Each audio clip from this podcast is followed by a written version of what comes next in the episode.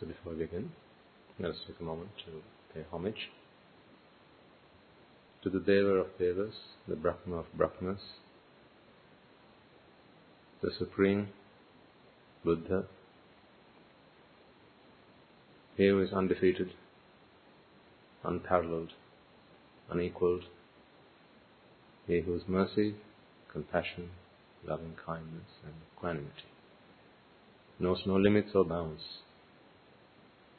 and is more infinite and vast than all the oceans put together. He whose wisdom is far greater than all the sky, all the stars and all the skies put together. he who is our guide, our teacher. Let us take a moment to pay veneration to him and at the same time remind ourselves that this is an affirmation that we make.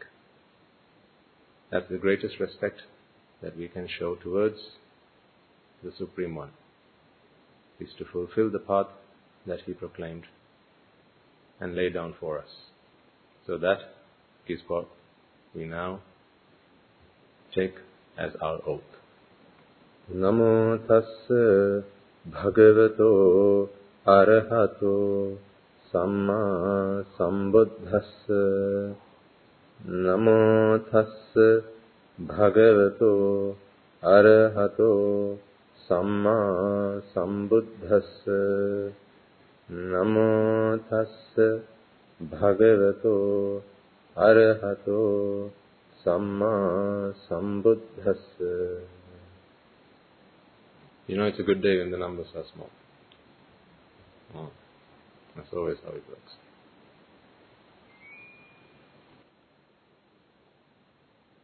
So, as a teacher, one of the teachers at the monastery, I have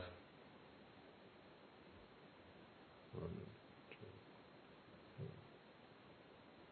four, five, six, six students who take instruction from me and oh let me put it this way. I have the privilege of giving instruction and guiding six great men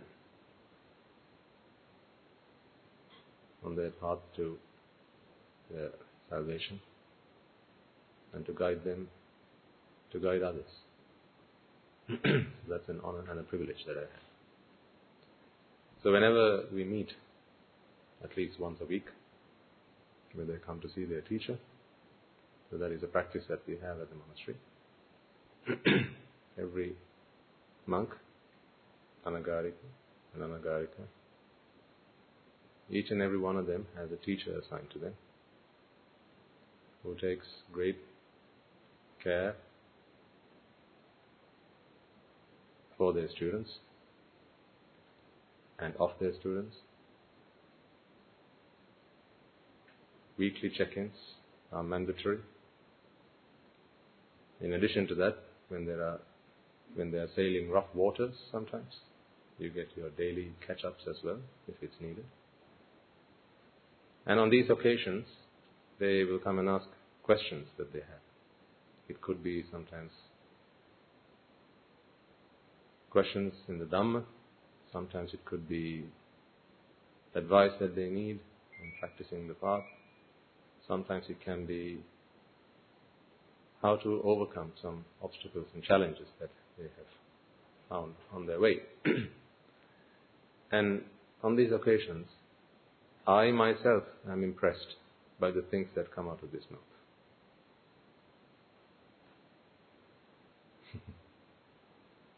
So I look forward to those discussions.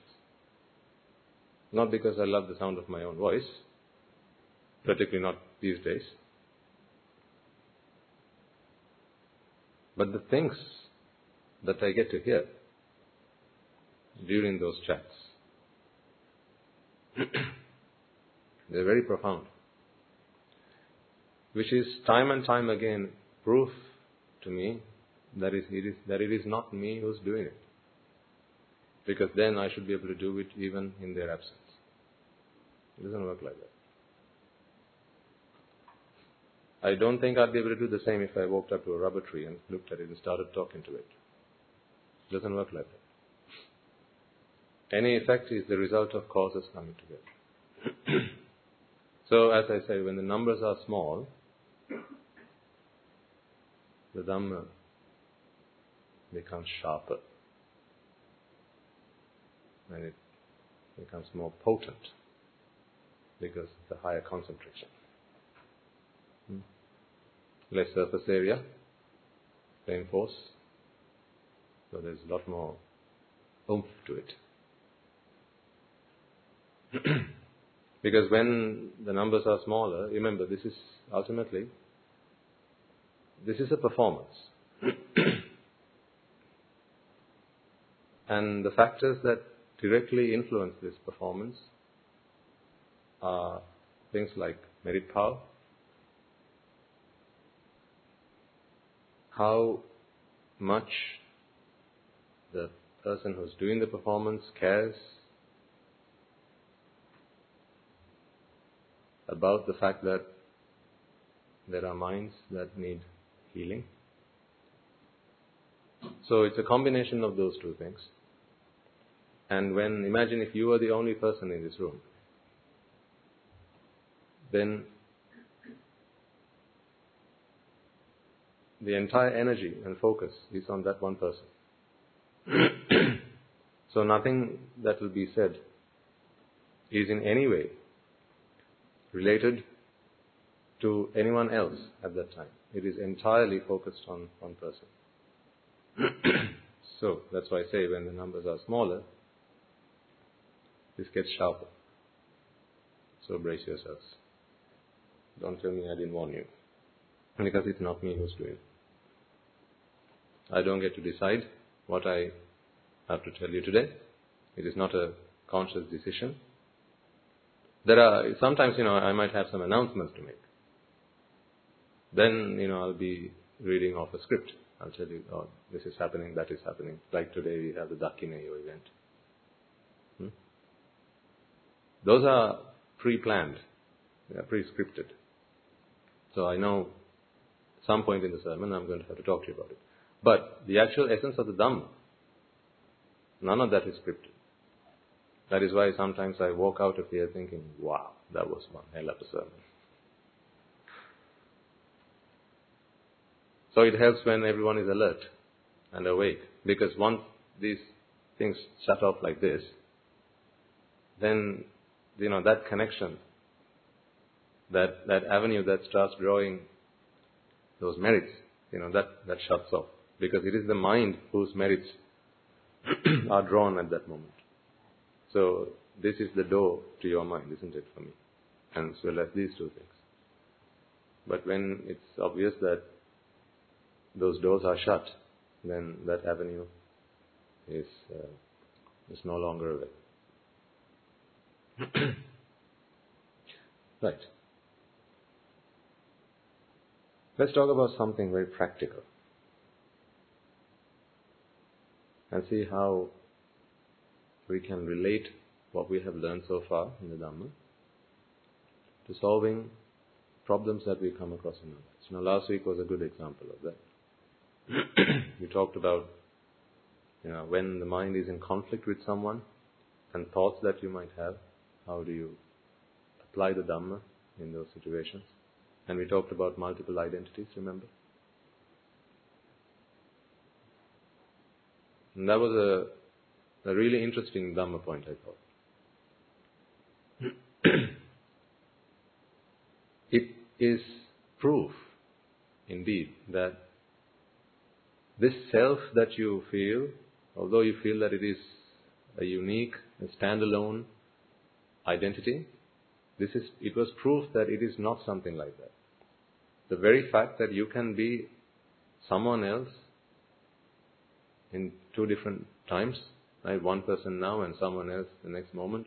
The fact that you are still a child and then later on you become a, an adult and then you think you are a mother or a father right? Or you become an uncle, or you become a grandparent, and you think, now I'm Achiyamma. All of this is proof that this self is something that is made on the fly. It is not an entity, it is not a concrete entity that has forever existed. Which is why, again, you think you today you are a human being. When the body changes, you think you are now a deva. And when the outside shell, this is the shell out, you know, the outside shell changes, you are a man. You know, think about some people who go through, you know, procedures, sex changes, gender changes, right? Sometimes they, they don't, they, they find it difficult to identify themselves with what they see in, see in the mirror. So they go under the knife sometimes, they get chemotherapy and various other hormonal treatments and so on, because they don't identify with the shell. so they go through that treatment. because they want to be somebody else. Inside they feel that they're someone else. Excuse me. And sometimes we get questions like, is this, is it okay for that? Is that frowned upon in Buddhism? Like sometimes when some people come and ask me, you know, what does Buddhism say about doing drugs? Recently someone asked me that question. someone asked me, Swaminatha, what about doing weed? Is that bad according to Buddhist teaching? Would, you class and consider that as drugs? I only had one question for him. I said, Putta, is TV a drug? You answer that question and I'll answer this question for you. because he was asking me a technical question. It's a minor technicality. Because what it is today will not be the answer tomorrow. Hmm? At some point, somewhere in the world, they'll legalize it. Perhaps it is already. Maybe I'm just behind the times. At some point, methamphetamine will be legalized. You know, if you can't beat them, join them. If you can't stop them, then make them work for you. Isn't it? That's the way the world works. At some point, you know, you're going to tip the balance. Hmm? There'll be the crime doers and the crime fighters. Right? It is only natural and organic. This time, the, the crime doers are always going to keep going up in numbers because their force is much greater and much more virulent than the force of the crime fighters because they have to be paid. Crime doers don't have to be paid. They do it for some other reasons, other motives. Yeah. So then what's going to happen is the crime doers are going to win, as they have already. You know, the fact, the very fact that these things are on the rise means, you know, the crime fighters, they're already on the back foot. and it's not a win, it's not a war that can be won that way. So, so that's why I said it was simply a technical question. Is, is, is weed, you know, uh, bad? Do you think there is drugs? So, I said, I have a life question for you, you have a technical question. I have a life question. Is TV bad? is that an addiction? Is that a drug? What about chocolate? Is that a drug? Hmm? What is a drug?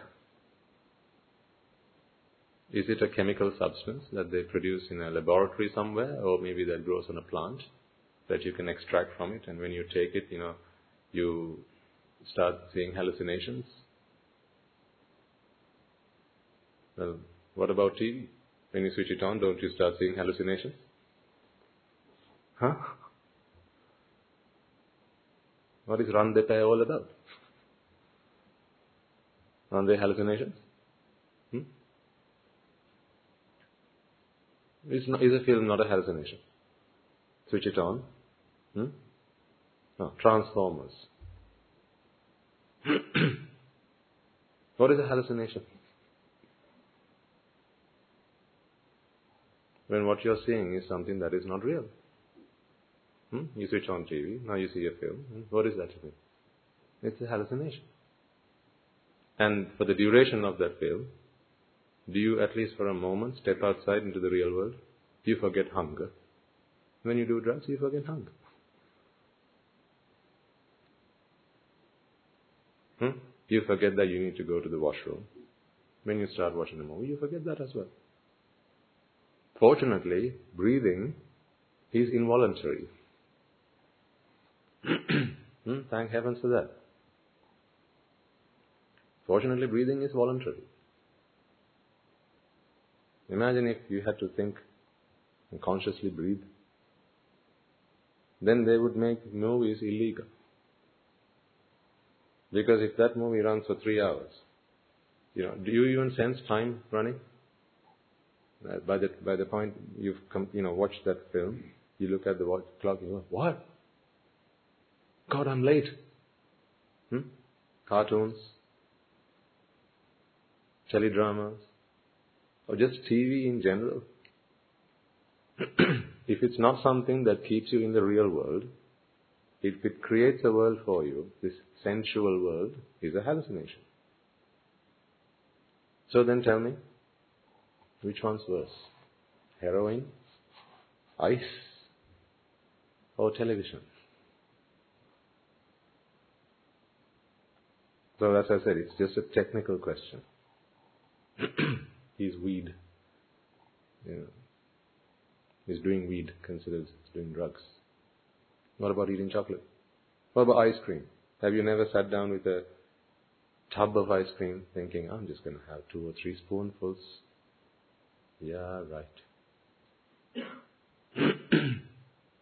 it's when the spoon hits the bottom, you know that you need to go back for refills. That's when you start feeling, oops, oopsies.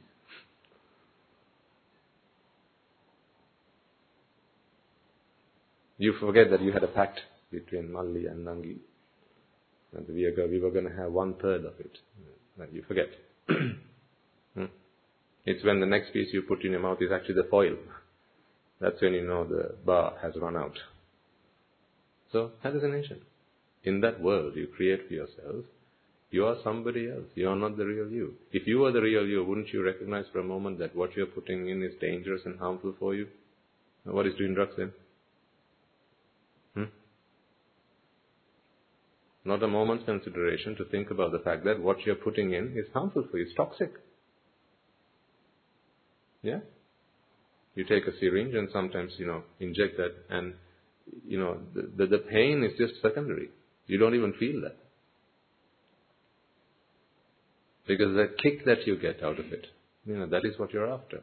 So, TV, same thing. Chocolate, same thing. Ice cream, same thing. Pornography? Which is worse? That or drugs? At least, you know, when you do drugs, right, you, you know, if it, once you, once you get yourself the right dose, right, you fall flat. Right? It takes a while for you to regain your consciousness and start taking the next dose. That's not so for pornography. You can just keep going on and on and on and on. That's why they say Natti Rago Samanaggi, the Buddha says. There is no fire like the fire of desire. Wow. You've seen forest fires? At least on TV? When do they stop? Once it has consumed everything in its way. That's when it stops. Because once it starts, there is no stopping until it has consumed everything in its way. Anything that is flammable, it will consume. Every twig, every leaf, every insect, even the innocent rabbit.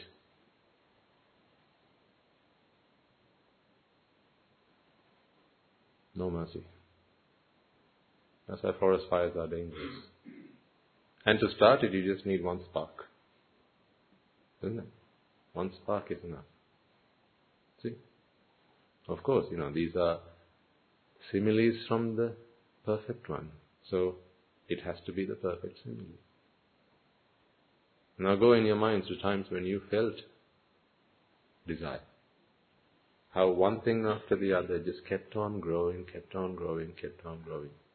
How come people can binge on whatever? The fact that you can binge on something means what you're doing doesn't stop you. It doesn't satisfy you. That's why you can binge on something. You can binge watch, you can binge drink, you can binge eat. Hmm? Means it does not satisfy. The fact that you can binge means, you know, for anyone with a half a brain cell, you can begin to wonder, the fact that I can binge on something means it does not do what I'm hoping to get out of it. You got to think about this. But of course, not in that moment. Because in that moment, all common sense goes out the window. that is not the time for common sense. That is the time for no sense. Hmm? Young people in the audience, used to be young people in the audience, soon to be young people in the audience, all of you.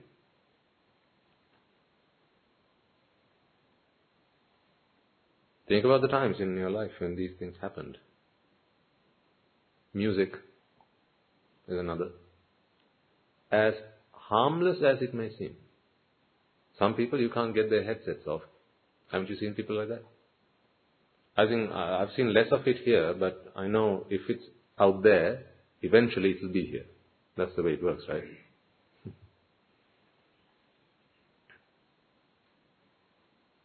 Whatever the Suddha decides that they have to do, after a while, it becomes the trend here.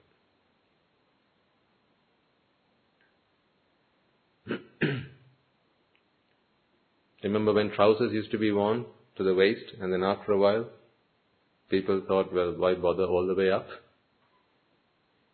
Hmm?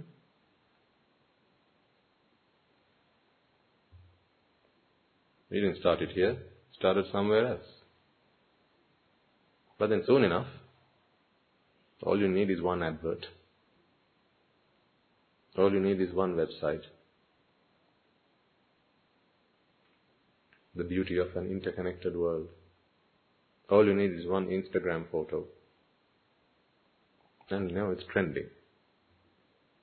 It's, it's just a, it's the thing these days, isn't it? Trending. Everything has to be trending. Everyone wants to be a trendsetter. Hmm? Just think about how much of a um,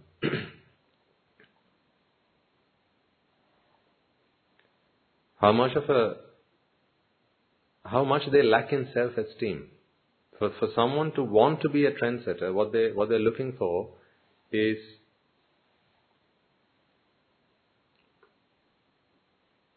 for someone else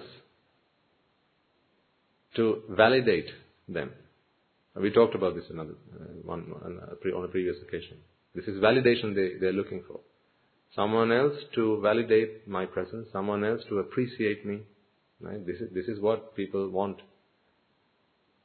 when they go out looking for a gathering. You know, nowadays for young people, it how many friends they have on Facebook. They don't have to be real friends. But the number, you know, this is a big thing for people nowadays. You know, you'll know this among friends at school, right? People will ask you, how many mates you got on Facebook? How many friends do you have on Facebook? How many friends do you have on this? How many friends do you have on that? You know, that's, that matters for your street cred. If you've got a, a good, reasonably high number of friends, then, you know, you are well connected. And that gives you a social uh, acceptance. so, one picture of someone doing something that is new, think about why these, how these trends are set. This is a good, you know, a really good discussion to have. Think about why these trends are set. Because it helps you stand out of the crowd. That's what people are looking for. Something different. Something to help me separate myself. Ah, see, we come back to the Mecca.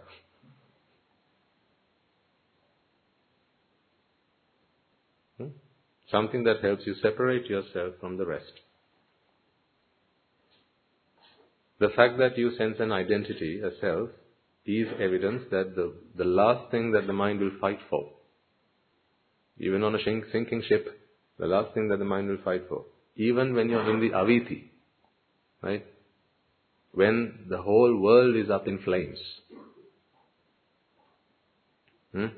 and you're boiling in hot molten lava, even then the mind is fighting for an identity. So you can see how badly the mind wants this. So that being the case, because you know, even in the Avichi, when you know all hell has broken loose, quite literally, right? Even then, the mind still feels that I am a self, right? So that happens when there's a relief from vexation, right? So can you see, even when you're in the Avichi, there's still a bigger vexation than that? The vexation to identify yourself. So which do you think is worse? This, this vexation to free oneself from the, from the avichi, or the vexation to free oneself from not sensing a self identity? The latter. That's why he, he saved us from hell. I don't know whether those hells exist or not, but I know he saved me from another kind of hell. That's the hell he saved me from. A hell that is much worse than those hells. A hell that is much worse than the purgatories, the flaming hells, the toxic lava hell. Now, people will ask, no, do these hells exist? Swaminas, I've never seen them. Have you seen them? I said, no. I've not seen them. When life is hell, why are you looking for another hell? But we make life hell because we don't understand the Dhamma and the Buddha came here to save us from hell. Now you don't need to ask which hell. So that is how badly the mind wishes to achieve this sense of separation, identity, uniqueness. Hmm? so now imagine then, when everyone's doing the same thing, when everyone's walking forward, hmm? Imagine if you saw a, a, a, video clip, a YouTube short, where someone's doing the moonwalk. Now what does everyone else want to do now? The moonwalk. Why? No one else is doing it. So if I do that, I stand out of the crowd.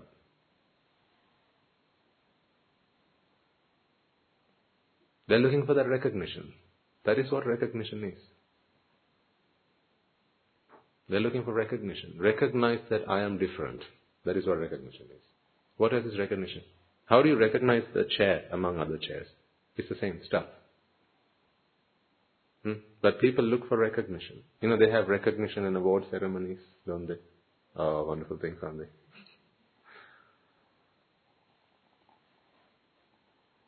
Why is it such a big deal to be to be first in class? Because you get recognized among your peers. You stand out. That's why it matters to you if you have, you know, everyone else sits on a standard chair and you have a swiveling chair. Recognition. That's why when your office is glass, glass walls and everyone else is sat in the, you know, the general office area, you get recognition. You are recognized as a separate person, a separate identity, a separate entity.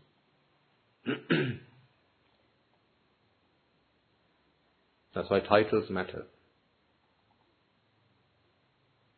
I know lots of people who work hard on their you know, academic qualifications, not purely because they want to serve, but because of the recognition that it helps them achieve.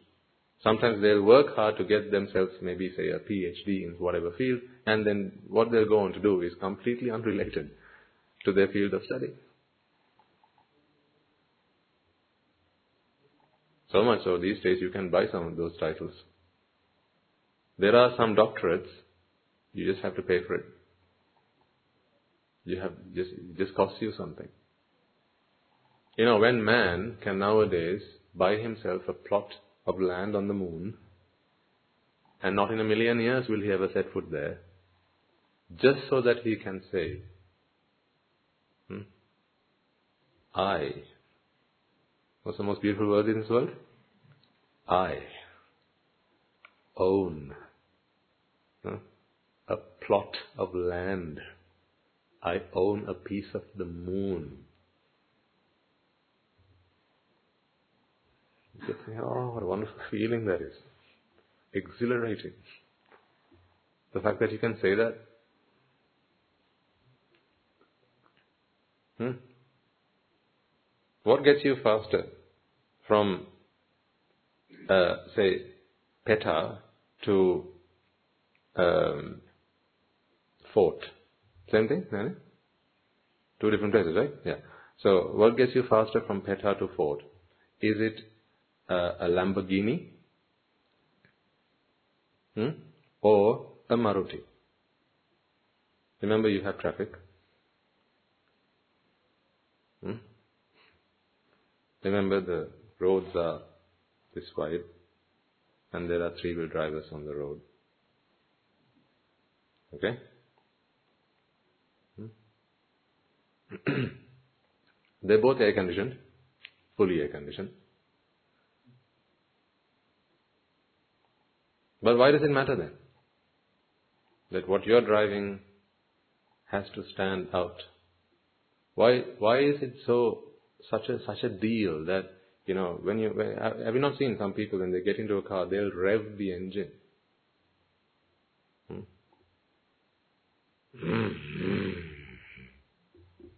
What for? Why burn that fuel? Zero efficiency at that moment, isn't it? Energy and no work done. Hmm? Energy expended but no work done equals how much efficiency? Zero. No, but some work is being done. I'm standing out of the crowd. There are people standing around saying, Oh, that's sick, man, that's sick.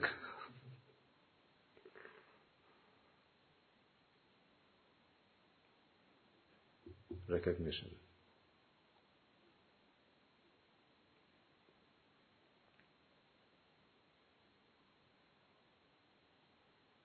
Yes, we should be amused by these stories, but equally, we should ask ourselves, who are we laughing at?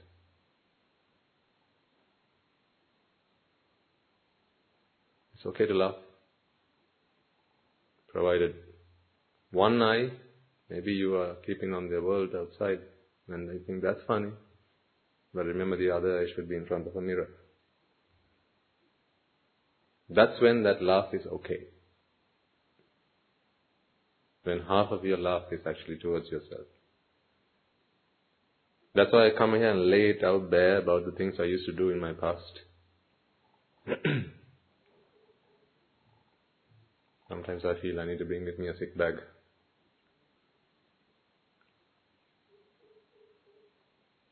Not to punish myself, not to feel bad, but more to think about the consequences of this lunacy that we go through. This is, you know, this is a study then. So I'm not, I've not come here to give you a comedy show. What I've come here to do is to get you to start asking some questions. Open your mind. Hmm? Be critical. But productively critical. It's okay to laugh. Yeah, partly I'm, I'm saying this because it is amusing. Yes. No denying that. But it's important that we look at ourselves through that lens and ask ourselves, didn't I do the same things?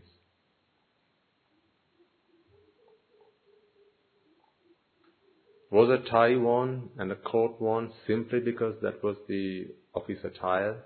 Or did it matter how you looked in front of others? Those things were important you know, you know parents, elders, adults in the, in the room, you know, how much for teenagers these days, you know, teenage is synonymous, isn't it, with recognition and standing out of the crowd? You know, at such a young age, think about what's, what's going on in those minds. You know, we try and save our, our children from abuse. Hmm? We, we try and save them from abuse. And then we sit them in front of the TV. Now, what gives? You want to save them from strangers. You tell them if someone gives you something, Puta, don't eat it. Bring it home and ask Appachchi. Hmm? If someone tries to touch you, right, and you're feeling uncomfortable, then please withdraw, okay, immediately and go and t- talk to an adult. Talk to a teacher. Come and come and tell us. Now you do all that, but then you they have a Facebook account, they have an Instagram account, they sit in front of the TV. Often parents ask me, you know, how do how do how do we Swaminatha then, you know, how do we isolate our children from all these bad influences in the world? You can't do that. How do we stop this asevanacha balana? You can't do that. What you need to do is the the thing after it. Panditanancha sevana. If you have that, then asevanacha balanam is already happening. This, this, this sevana or the association is not the TV. It's you being able to filter. That's, that's, all, that's all happening wholly internally. Your ability to filter good from bad, right from wrong, samma from miccha.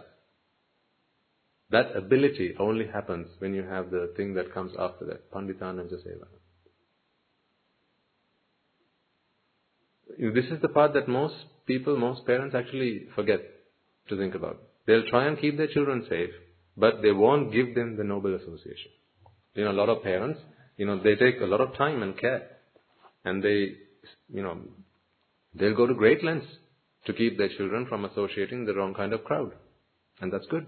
Sometimes, you know, instead of putting children into group classes, what will parents do? Individual classes.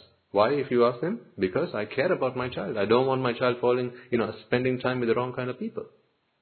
Excellent. What they're trying to do is to prevent them from associating the wrong kind of person, but they forget to do the other part. That's only half of the solution. And one that is not something that you can keep on doing forever. Because to do that, you have to always be around. See? If you're not going to teach your child right from wrong, and you're the one who's making that selection, those choices for them, then for them to be safe, who's always going to have to be around? You're going to have to be around. Think about what made you, what enabled you to become someone who can make those choices for your child and do that for your child. Not feed it. Take it to the water and show it how to drink. That's what needs to be done. That's why Asayana Balanang is only half the half the solution. And that's very temporary. How can you do it forever? Honestly answer me, you know, parents, you know, is it is it practically possible to keep your children off the internet? No. And do you know how to configure a commercial firewall? Hmm? An industry standard firewall? Do you know how to create accounts for them so that they can log in and then you can monitor their web history and then you can keep an eye and be alerted when things are going wrong? Hmm? You don't know how to do that because that is not your specialty.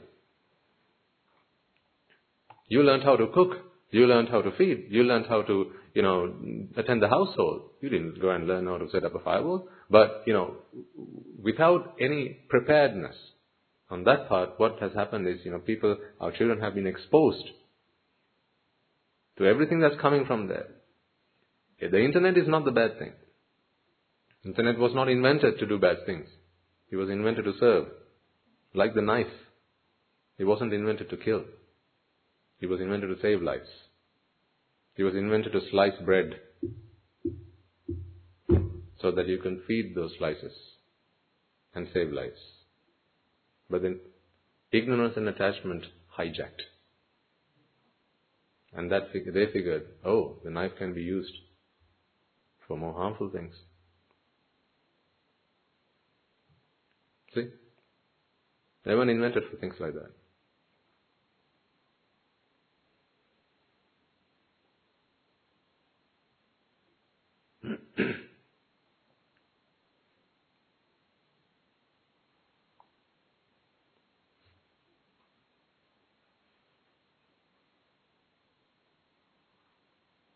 So the only way that you can save your children and yourself is if you do the other part. Panditanancha Sevana. And that is why you have brought your children here. That is why you bring your children to see your mother. That is why you bring your children and give them some time to talk with the Swaminwahanse. Because even, perhaps that might be 15 minutes, but in that 15 minutes, they will talk to them about how to fortify their minds. How to build that fortress around them. They'll give them the weapon of wisdom. The shield of wisdom.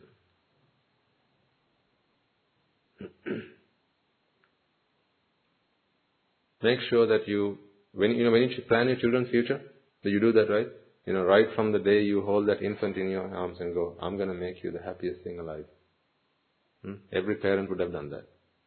Right? And then from that day onwards, you plan for their future. You planned about their education. You planned about their health. You planned about where they're going to be. You planned about, you know, their inheritance. You planned where they were going to take their higher education. Hmm? Maybe you saved up for university abroad. You wanted them to become a doctor, maybe for five long years, all that tuition that you need to give them, the accommodation for that. You saved up for them. Every penny that you could have spent on yourself, you thought, no, I can save this for my child, and you did that. You bought land, you bought property, hmm? and you saved it for them. So that when you're no longer here, they can fend for themselves. But what if you forgot the most vital part?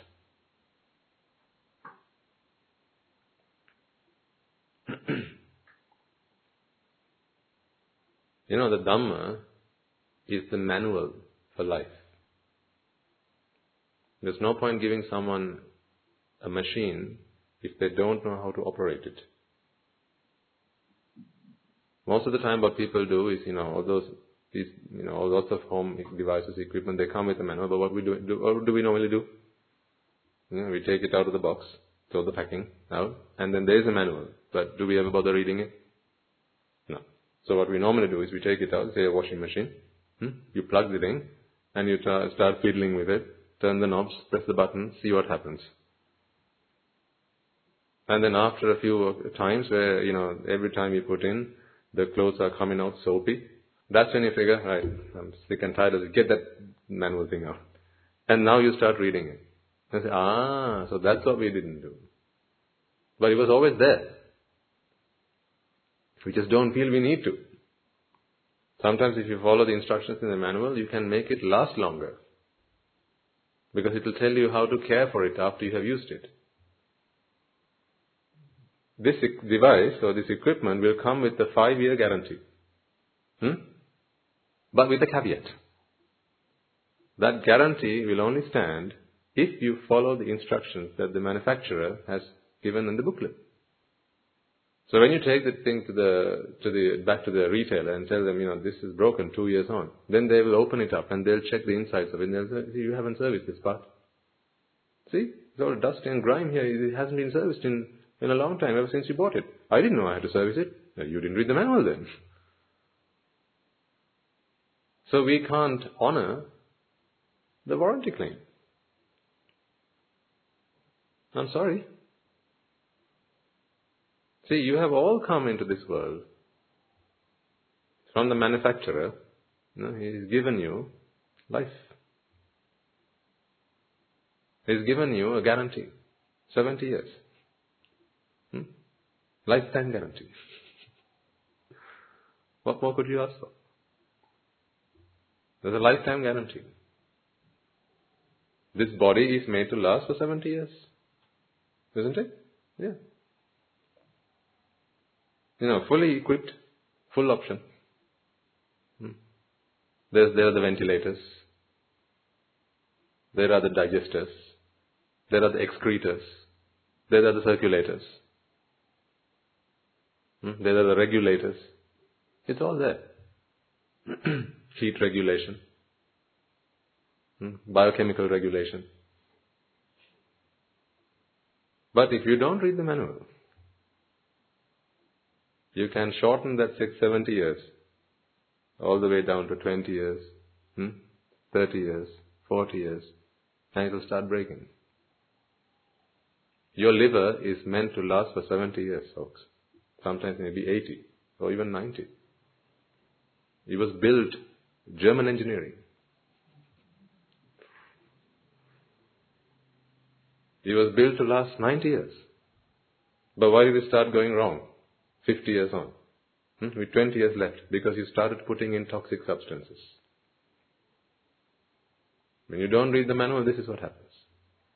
This thing, this machine, this motor, and this pump was designed to last a lifetime. It came with a lifetime guarantee. Meant to last for 90 years. Without skipping a beat. It was meant to last for 90 years. That's how your grandmother lasted that long. Didn't skip a beat. But what happened? You started putting in things that you shouldn't. You didn't keep it serviced. Hmm? No maintenance. You didn't give it enough rest. Because if you read the manual, it would have said, right, don't put in LDLs and VLDLs. Put in the HDLs. Hmm? Careful about the triglycerides. Hmm? Don't put in the fatty stuff. If you are putting in, putting the omega 3s, not the other fatty acids. Hmm? Then they'll tell you, make sure you put this on a pair of legs and you, and you stick it on a running uh, machine for an hour a day. Have an apple a day, not a Snickers bar a day. It was all there in the manual. But like all, you know, machines, what you do, you, you took it, threw the manual out with the packing. Hmm? As soon as they cut the umbilical cord, packing the manual also got thrown out. Here's the here's the, here's the equipment. The doctor gave that to the mother and said, "Take it home." That's what happened. Now the same thing happens with the mind. this body is meant to last for 90 years. You know that mind is meant to last samsara.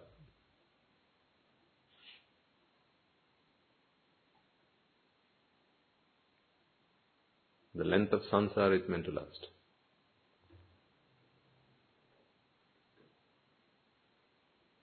You get changed. Hmm? It's like changing your clothes. Get out of this shell into another shell, and you carry on. But look at, you know, you know, this mind was not meant to suffer.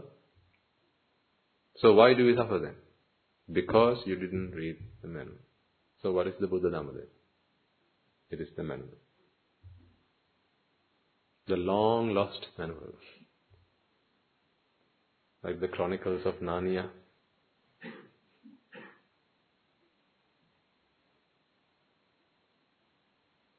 These are the chronicles of the mind. It tells you every single thing about it. Where it can go wrong, how to prevent it from going wrong, the kind of diseases that it can contract.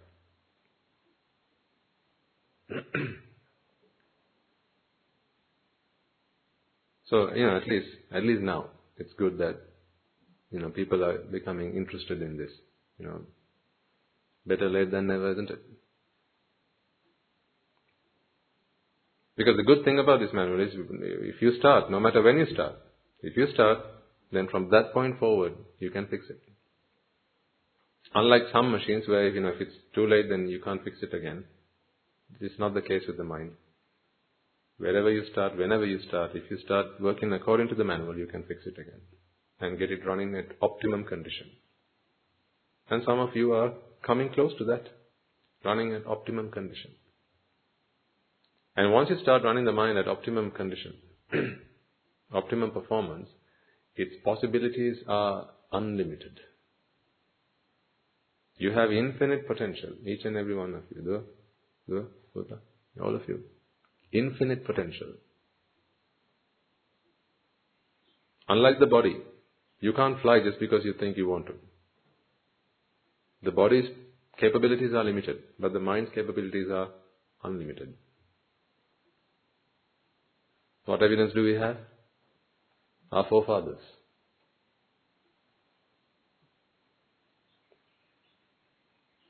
Unlimited potential. Look at what Guru Handra is doing. It's only been, what, five years since he started this place. Look at what he's managed to achieve.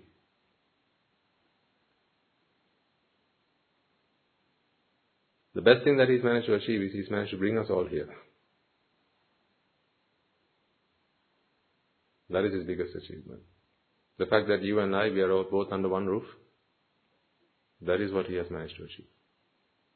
Not the roof itself, but the fact that you and I are under that roof. This could be a banana leaf. That's okay. It doesn't have to be like this. We don't need four walls around it. It's alright. The fact that it's there is okay. That's a bonus. But that's not what matters.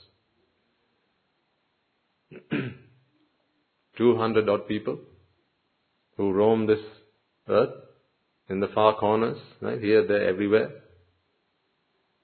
We've all come together. You know, there, there's a secret sauce for that. It's not easy to get two people to live together. Huh? Don't we know that, Swami answer? now times that by 10, 100.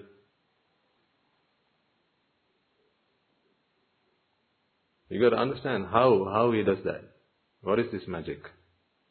If it's so difficult for two people to live together, to coexist and to cohabit, how come 200 people can live together without bumping into each other and stepping on each other's toes and without, you know, like walking on eggshells?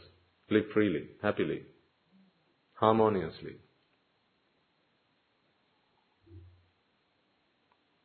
And there are many hundreds and thousands of people who come in every week, every single week.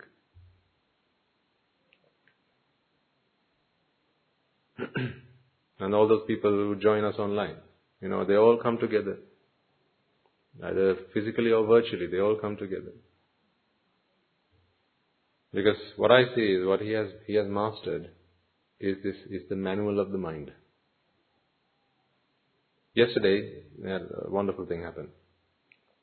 We he brought us together, the say the senior monks at the monastery, and he talked to us. He has tasked us with coming up with a program, which we tried to do just before Corona happened, to give each and every one of you give you a journey to go on. Like in business, you'll know this as a customer journey. Hmm? Those are the business terms, business lingo. But here, what he wants is for anyone who even comes close, he says it is our responsibility to spot their meritorious power and to exploit it. In other words, use it in their benefit. So even if someone comes and steps foot at the monastery, find a way, pave a path, may create a journey for them from that point to their nibbana, to their arahathood. Pave that path. So there is a task he gave us.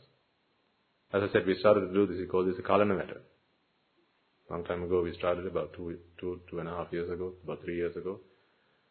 Remember, we collected a lot of details and all that, but then the pandemic happened, it all stopped. So he wants us to resume that. and at the end of this meeting, he said, Do you know why we are so successful? He asked us this question. He said, We are so successful because none of us focus on ourselves. He said that is the only reason that we are so successful.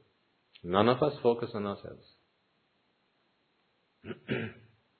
he says, I might be Guru Hamlu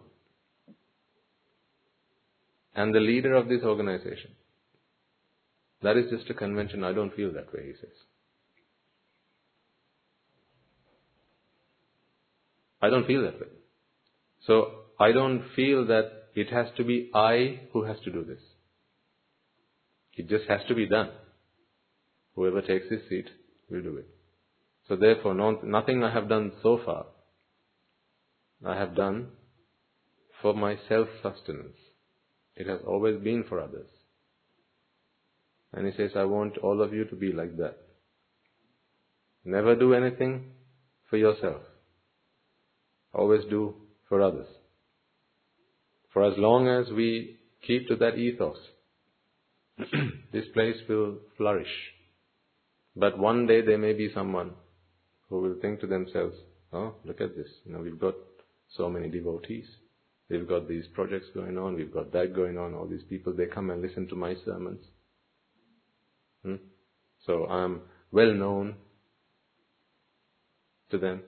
So perhaps, you know, I can start my own little thing. He says, if ever you decide to do that, then you will be the Judas. If ever you decide to do that, that, that, that will be the fracture that will split this place up. That will start to spell the end of this mission. Until then, there is nothing that anyone can do to attack us. And it is true. I say this fearlessly. I say it because, imagine this. Say someone wishes to be my enemy, right? They wish for nothing other than my destruction. How can they be, how can they fight against me when I'm also after the same thing?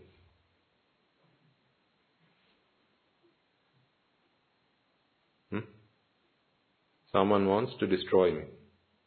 That is the same thing I'm after also.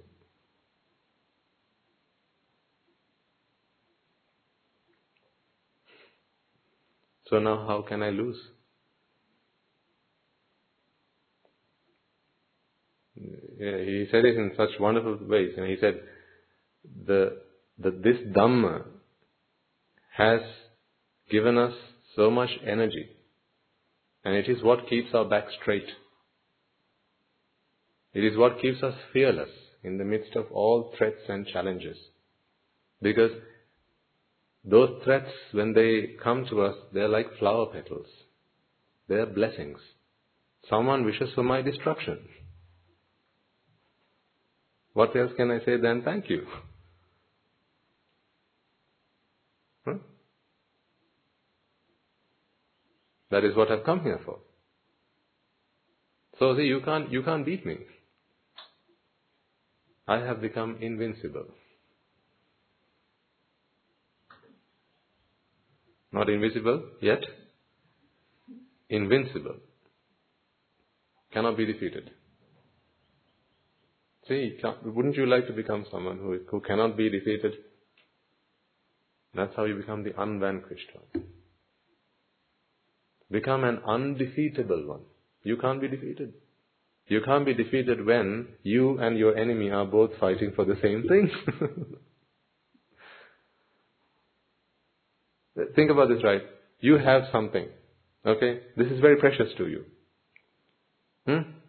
Now you understand that this preciousness is the problem. I don't want to feel this way about this. This desire that I have towards this uh, is, is, is the pain. That's the bane of my life. I want to get rid of this. Not this, but the preciousness I have towards it. And I'm thinking, when, how do I give this away to someone? I want to, I want to, I want to be able to give this away to someone freely. Because I feel this attachment is just, you know, weighing me down. It's such a burden to me. Someone comes and steals this.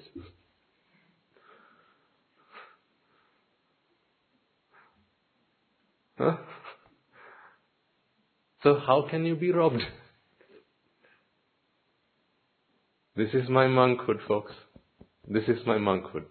Not my robe, not my alms both. The fact that I cannot be robbed. I'm free. You can take my robe, but you can't rob me. You can take my arms, both, but you can't rob me. You can take parts of my body away, but you can't rob me. I dare you. Rob me if you can. This is the gift of the Buddha.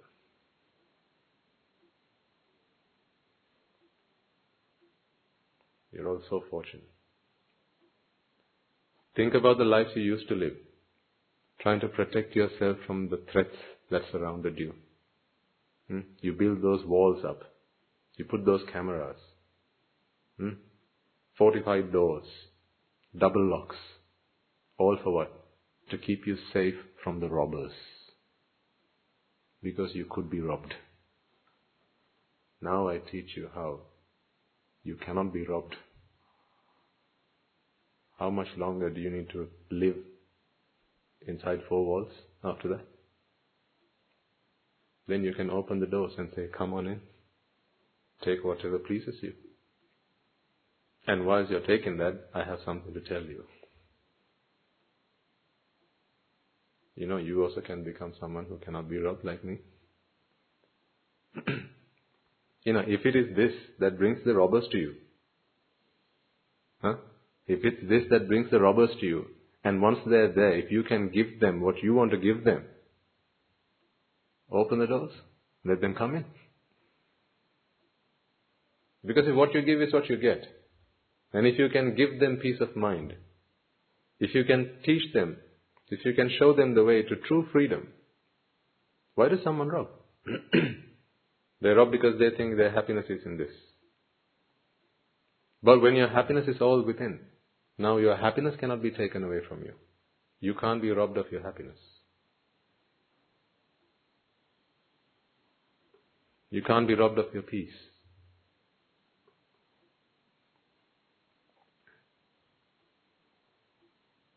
See? This is my monkhood. now you still ask, why did you decide to ordain Swaminatha? when you had everything going for you, Swaminatha? When you could have lived a life of luxury? Hmm, when you had things that only, you know, people could only hope for and people could only dream for, dream about.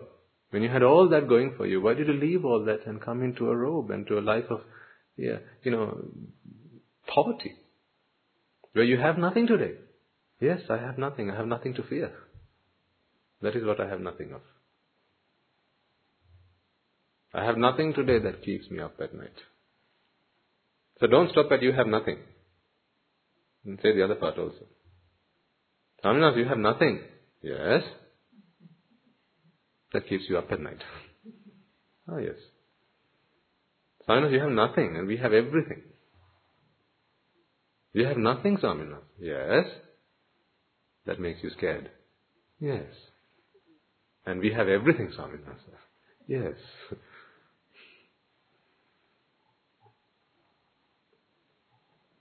Isn't nothing everything? Huh?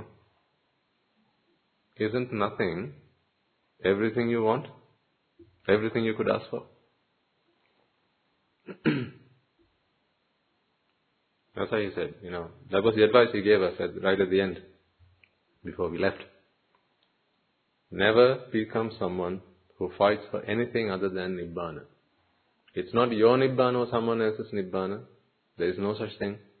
You know, your Nibbana sir and your Nibbana madam, your Nibbana puta, there is no such thing. Your lack of understanding of what Nibbana is what makes you think that, you know, there's a, there's a self that's aiming and fighting for Nibbana. Then there's, then there, then there's this, my Nibbana, their Nibbana, his Nibbana, you know, her Nibbana. There's no such thing.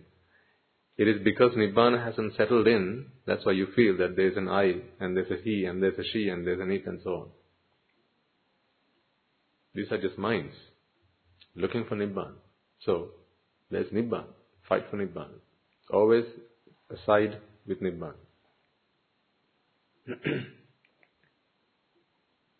and if ever you fight for, for your peace, for your part, if you ever you fight for self-preservation, at that point, this, the whole thing will start to spoil. So, you know, I pass his message on to you as well. In your families, hmm, if you want harmony in your family, if you want happiness in your families, folks, be someone who cares and loves others, everyone else in the family, selflessly. Whatever you do, do it for others. No matter what that community is, that could be the family, that could be the workplace, hmm, that could be the monastery, that could be the country. If there's a president of the country, a, a ruler, a leader, and he wants harmony, unity, hmm? among all, between all, all people, all citizens. then by example, he needs to be someone who shows others that I exist to serve others. Not just words. Remember, words can flatter, but only actions will matter. So flowery words, flattery words, that is not what makes the, the difference. It's those actions. Are you deep down inside genuinely someone? You can't do this until you understand the Dhamma. That's the thing though. Otherwise you can, you can pretend to care about others, but deep down inside you're still fighting for self-preservation. That is why the Dhamma has to come first. That is why I, I invite our parents, you know, make sure that whilst you give your children everything, all the material wealth and luxury and all that, you know, that's, there's no problem with that. At the same time, do make sure that they understand the Dhamma. You give them the gift of Dhamma. That is the manual of life. That is the manual of happiness. That is the manual of freedom. That is the manual of liberation. That's the manual of peace of mind. What's the point if you have the whole of the world to your name, but you are insane? Haven't you seen people like that? If you go to Angoda, there are people who believe that the whole world belongs to them. After all, it is simply a belief, right? Isn't it? There are people there who believe that they are the ruler of the world. What is the point in that? Because they are insane. Now put yourself in the same situation. Hmm? You bought for your child 50 acres of land. Hmm? Coconut and tree and rubber and all sorts of other things. You bought for your, for your children, right, uh, a, a house, a mansion, swimming pool, badminton courts, tennis courts, gym, all that, complete with all that. You earn for your child all the money that you can think of, that, that, that they'll ever need for, for, for 10 generations. That's all, that's all the money they'll need. but in their mind, if they're not happy, it's like eating that ice cream. It's never enough. We talk about content. Contentment is bliss. Yeah. How can you ever be content if what you're looking for is not in it, but you think it is? Tell me how one can be content then. Did you catch that? So profound. As I said, this is not me doing the sermon. How can you ever be content if what you're looking for is not in it, but you think it is? Every time you put it into your mouth, you're never satisfied, but you think it will be in the next one. You keep on doing it. How can contentment ever happen to you? Never. so we can uh, sing songs about contentment, we can write poems about contentment, we can tell parables and, and, and fables about contentment. But if the the Dhamma, the manual of contentment, is not in deep rooted in our hearts, then we don't, you know, it's not, it, it's just a, it's just a wishful thinking. That's why this is so important. What you're doing here with your children is the best gift you've ever given them. That I can tell you a thousand times over. And still it is no exaggeration. What you are giving your children by bringing them here. And I'm not saying this just because I am here. I'm saying this because I'm also here. Meaning, I also came here for that very same thing. So not my being here, but I'm also here because I wanted that. You bringing yourself here is the best gift you've given yourself. Because here you receive that association. You receive people, you, you get the association of people who talk to you about the manual of life. Why you feel the way you do. They tell you, they tell you why contentment can never be found in the things that you do. So therefore all these pursuits are simply a waste of time. Because for some people, you know, they make it their life's ambition to visit every restaurant in town. That is what they want to do before they die. Ask some people, you know, what are the top 10 things you want to do before they die? They'll give you a list of places they want to go. Yes or no? They'll give you a list of things they want to do. I want to do paragliding before I die. I want to go uh, mountain climbing before I die. I want to go on a hike to the Himalayas before I die. See, these are these are dreams that people have. I want to own a supercar before I die. uh, Before I die. I want to jump from a helicopter before I die. I want to own a helicopter before I die. Hmm? I want to set a world record before I die. Have you seen people do that? Uh, I want to own a Tag Heuer before I die. See, things to do before you die.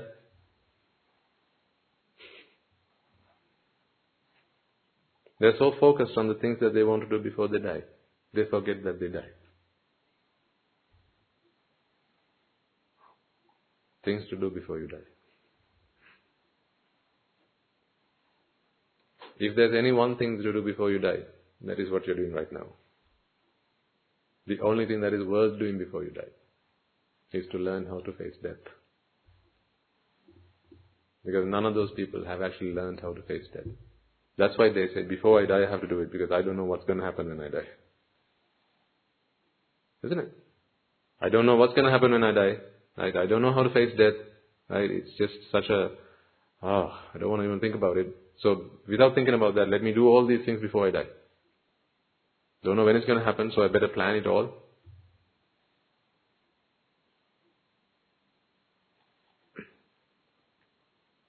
A man who's who, a man who's born crying, if he has to die crying, what matters what all the things he's done during his lifetime?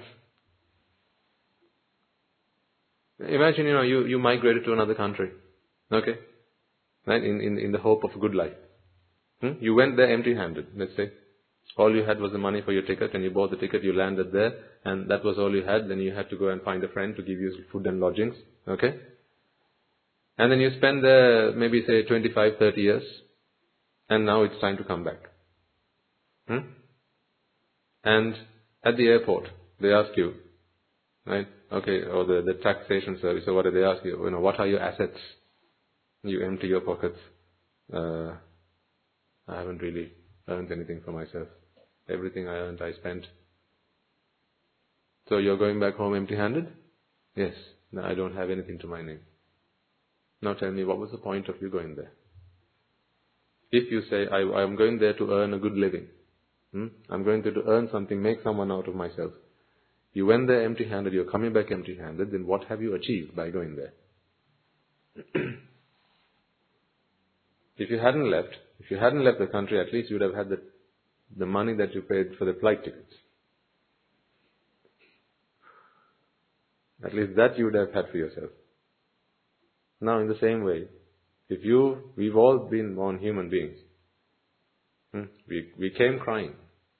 If you also have to leave crying, what empty lives those lives would be.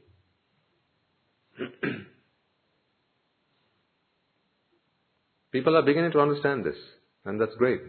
Because the more you, you, you spend your time in the Dhamma, the more you'll understand this. Some people, you know, I know there are some devotees who come here you know, they could, they, some of them, you know, they have, they have more, more property, more assets, more, more value, more money than, you know, you, they could even dream of. Perhaps even you could even dream of. And they'll come and ask me sometimes questions. Like, sometimes, you know, I've got all this. So, you know, I, I find it difficult to balance my life between earning my money, doing my business, and, you know, this Nibbana thing that you, you're talking about. How do I balance my time between these two things?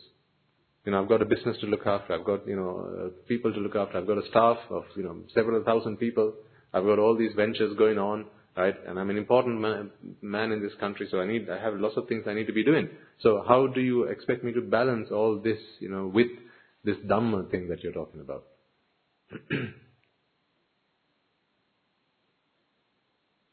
so the question is, you know, I have a question for them in return. So, so you say you're rich, right? So why do you still cry then? You know, spend all the money you have and stop crying. Hmm? You still get angry, madam. Hmm? Or what, uh, spend all the money you have, give all the money in exchange, and earn your freedom of mind, peace of mind. So, what is the point? If you got a cancer, right? If you if you are diagnosed with cancer, then what is the point of having all that money to your name? What? So you can spend it on treating your cancer. That is all you're going to have to say. Okay, say you treated your cancer. What's going to happen next? You're going to die. What if I didn't treat the cancer? They're still going to die. If the end is the same, what matters what path you've taken to get there? That is why the, we, what we are here doing is to not, you know, these are the things to do before you die. Here we learn how to die. Prepare ourselves for death. And that death is not necessarily the, you know, the death that happens, you know, when the, that machine goes tee, that's not the death necessarily I'm talking about. I'm talking about the death of your fears. That's the death I'm talking about. The death of your sorrows. The death of grief. If that is what death is, none of you have died yet, have you? Then die. Die go.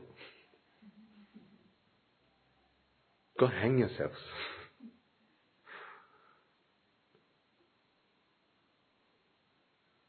The death of fear, the death of grief, the death of sorrow, the death of vexation, the death of the fire of desire that burns you and everything in your way. See, when you, when you, when the fire of desire ignites within, within a man, right, people standing around him are in grave danger. Yes or no? Yeah.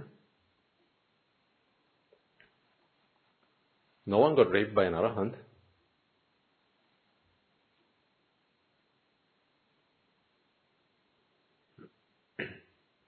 So if you are still someone who burns and consumes, is consumed by the, by the rage of desire, or by the, by the, by the fire of desire, then the people around you have to always live, you know, in fear. What you might do to them.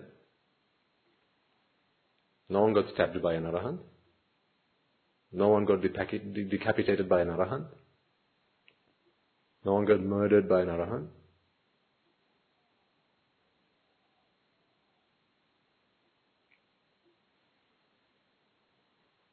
So when aversion still lingers in your minds, you're a threat to humanity. So, you know, when people start fighting for world peace, hmm, what, is, what do you suggest is the best thing they could do? They'll have symposiums and conferences and they'll fight for world, world peace. We need world peace. Let's fight for world peace. Hmm? What, you, what would you suggest they do? What I would suggest is, you know, go and do that to yourself first. Find peace. because when you are at peace, the people you live with will be at peace. You know, there'll be, there'll be a man or a woman who'll stand up on stage and they'll talk to an audience of 5,000 people and they'll say, let's fight for world peace. At home, he beats his wife. World peace?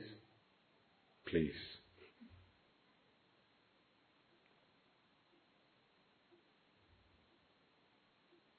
World peace.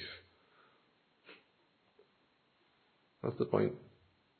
That's why, you know, if you, if you walk the talk that you give, hmm? I'm, I'm, I'm, talking to people who, who, who talk the talk but they don't walk the walk. Hmm? If people walk the talk that they give, then they will be doing what you're doing right now, folks. You know, you're not just going around telling people, you know, there's this Dhamma sermon, you should go and listen to it. You know, nice Niyama sermon, na? Niyama sermon? Great, wonderful sermon. Here's a CD, you should listen to it. In the temple there, you should go and listen to it. No, you're here in person, doing it yourselves. So you're not hypocrites. That is what matters.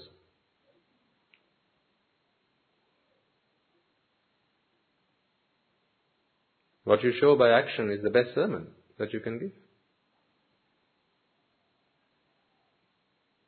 Because actions speak volumes. Your being here, your presence is the best example you can set for your children, madam. That is why you're a good mother.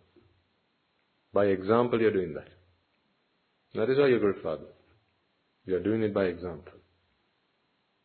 Not, you know, there's a, you have to go to Sunday school. Go, go, go. Hmm? Ammi and Tati are busy. We have to go to the office today. Right? We have to earn money. We have to go to the, pay, go to the bills to pay. But you go to Sunday school. Now, no wonder those children protest. You today also? I want to go play with my friends. No, no, no, Sunday school.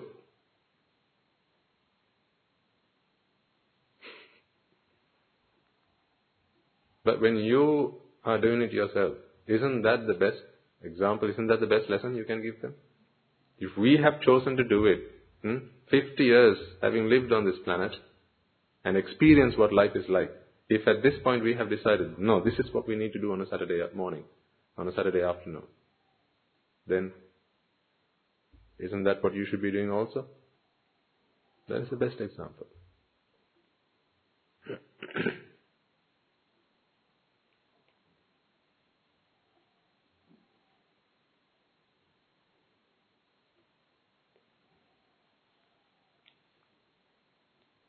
and something else I thought I should mention to you or talk to you about.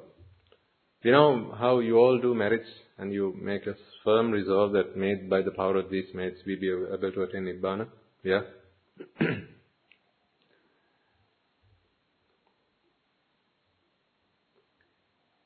Your merit power can come in various guises. You need to remember this. Your merit power can come in various guises. It is not down to you to decide whether this is the right way or the right or the wrong way. Let me give you an example.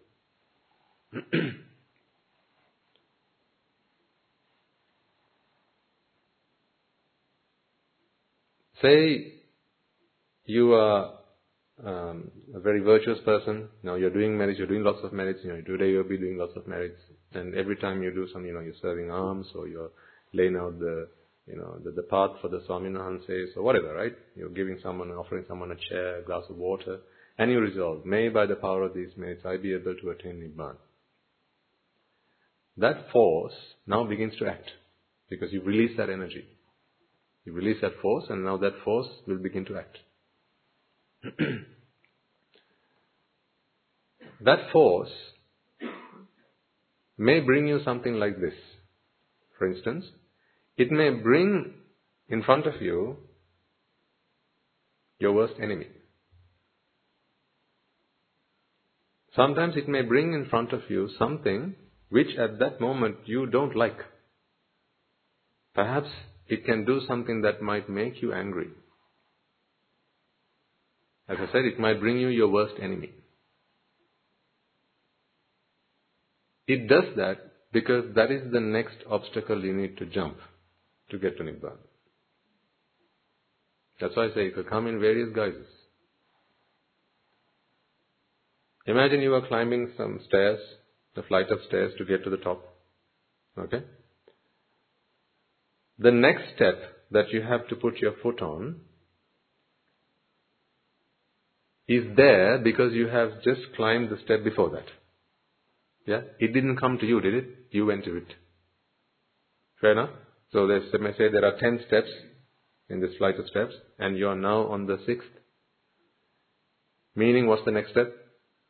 Seven. So if you're on the sixth, the next one is the seventh. Yeah?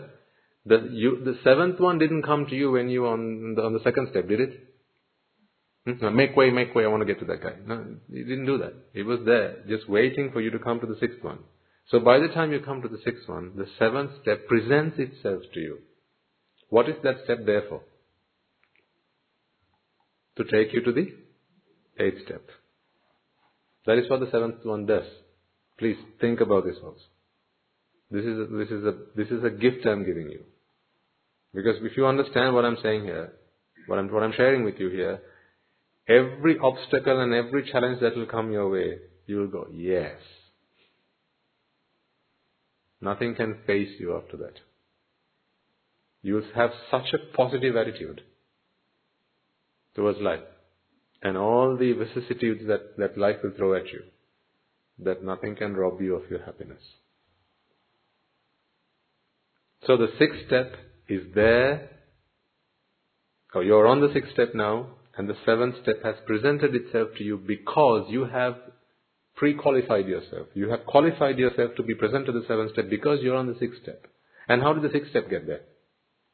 You are on the fifth step. So your being on the fifth step was the, was the invitation for the sixth step to come to you. Yeah? In fact, it didn't come to you. You walked up to it. So with the seventh step there, or the sixth step there, that is there to take you to the next step up. Because you started, when you were at the bottom of this flight of stairs, you looked at the top and said, I want to get there. And may everything that come in my way help me get there. So what are the steps doing? Hmm? It's coming in your way. They're getting in your way to do what for you? To help you get to the top. Isn't that what you asked for? Isn't that what you asked for? Your merit power will bring you one of few things. One, it will give you the supporting environment, what we call the Upanishad, the supporting environment. Included in this are the four requisites. Because you need to sustain this, keep this healthy, keep this fit enough so that you can do the internal job. Yeah? So you need, you can't be hungry, you can't be thirsty, you can't be hot, you can't be sweltering, sweating and so on. It's difficult to do it when it's like that. So, a comfortable environment. That, one of those things your merits will do. So, your offering of alms today will help you with that. Are you one Sapabala, Patiman, Panchani Sansat? That will do. Secondly, especially that last part, Patibhan, it will bring you wisdom. And it will usually package wisdom up in, th- in a thing called a teacher. So they come in little packages called teachers. What does? Wisdom. They come in little packages called teachers. Do remember, this is your merit working for you. I'm not here because I'm a good guy. I'm here because you earned it. That's why not everyone is here. this is your merit. You have your merits to thank for it, not me. In the Buddha's words, I have attained Buddhahood. I attain, uh, you know, to attain Arahathood, to attain the Pacceka Buddhahood, to become a Sotapanna. All of this is down to merits. Because if Vipaka is everything, then all you have to your name are the merits and the demerits that you have done. That's all you have to your name. And nothing else. That is why, you know, Guru Hamdaro keeps on going about this. You know, like beating up a dead horse. He'll keep on going about it. It's not the money you earn. It's not how much you have to your name. It's not all the property. It's not the education.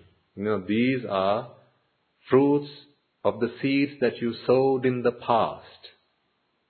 So therefore don't count your successes but what, by what you have earned today. Count your successes by what you are sowing today.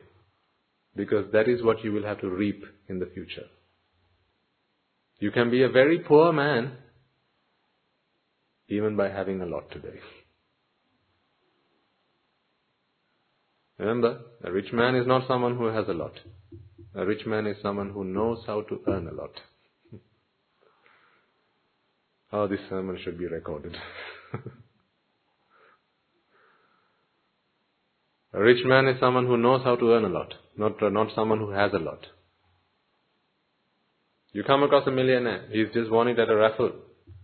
Take it away from him, and he's a poor man. You come across a man who has earned himself a million. Take it away from him. In six months' time, he will earn two million. You know why? Because he knows that there are people out there who are out to get his millions. So he's going to prepare himself for that. So this time he'll earn 2 million in six months. Now that's a rich man. So, likewise, when you see how merit works around you, all the things that you've gotten for your merits, hmm? and you see, this is like this is like someone coming and taking from you, isn't it? The fact that you're drinking a glass of water means it's like someone's taking your merit from you because you can't drink that same glass of water twice. That is merit you have expended. You all get my point? So someone's taken it from you. Life is taken away. It's, it's draining you of your merit power. So if you are wise enough, you will understand it in those terms rather than, you know, being, you know, uh, uh, say, being, being proud about the fact that you have all these merits, you know, look at all the things I have. Rather than being like that, the fact that you, you'll read the world, you'll understand the world, you'll interpret the world as this, these are simply merits reaping itself. What you'll begin to understand is, ah, okay, so if they are going to be expanded, then I need to be earning more. So you'll invest your time in earning more merits.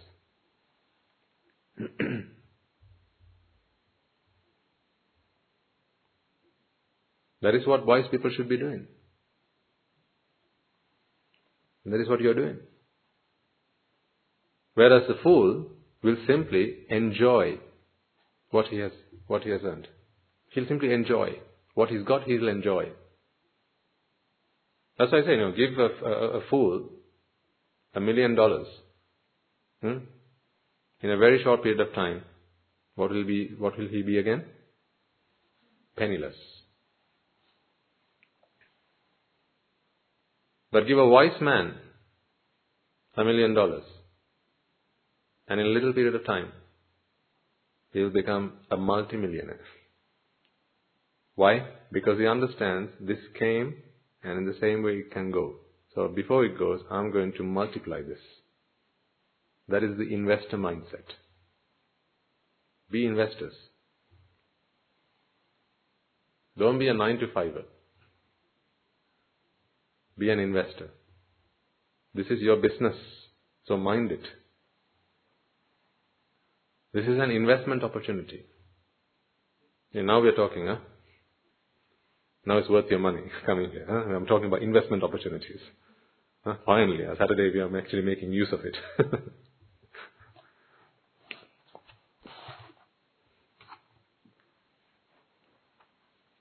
hmm? Normally to hear something like this you have to go to the Hilton uh, or to the Taj Samudra. Uh, and they'll have a conference and they'll talk about how to make you, how to make your money work for you. Hmm? So I'm going to do it for you today. Become an investor. Have, a, have that investor mindset. Look at everything you have around you, folks, and realize that these are fruits of the seeds that you sowed in the past. Then you, one, you become very grateful for them.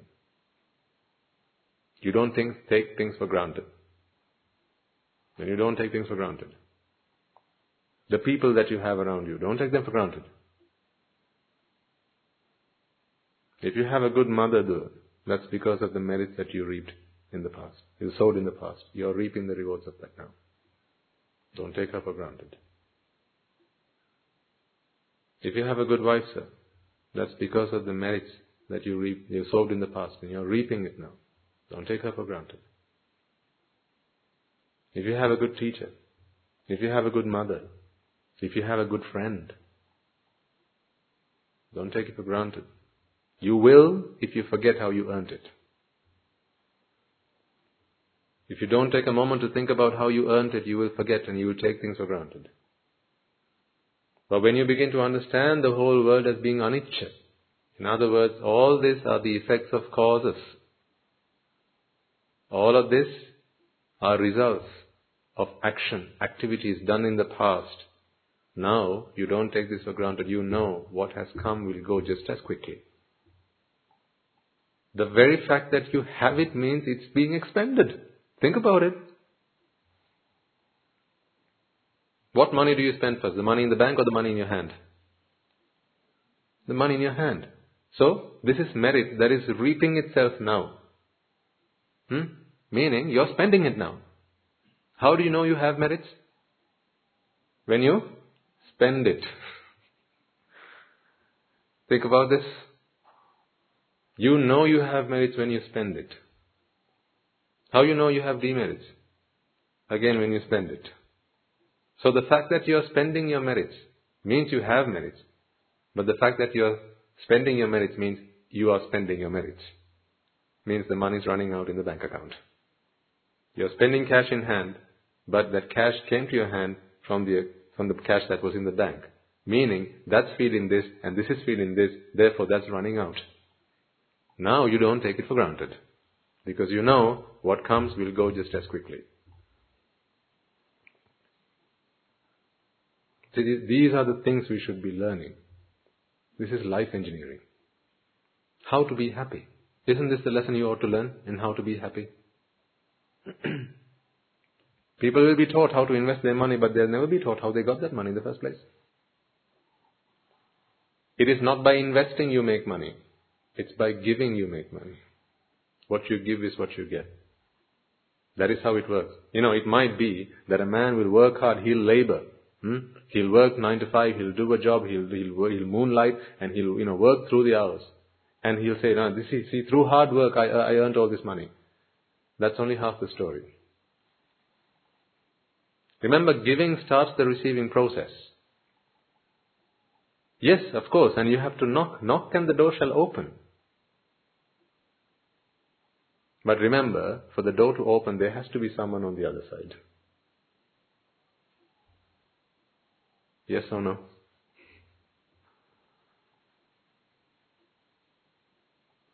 Knock, and the door will open. Yes, if there's someone on the other side. So first, you got to make sure that there's someone on the other side. So yes, you have to work hard. Hard work will earn you money, but before you work hard, you've got to make sure that you have in store the riches, the luxuries, and the money that's due to come your way. It's not because you're working hard now that all of that is coming to you. All of that you stocked up earlier. Now you're simply knocking on the door and it'll open if there's someone on the other side. Putting that someone on the other side you did earlier.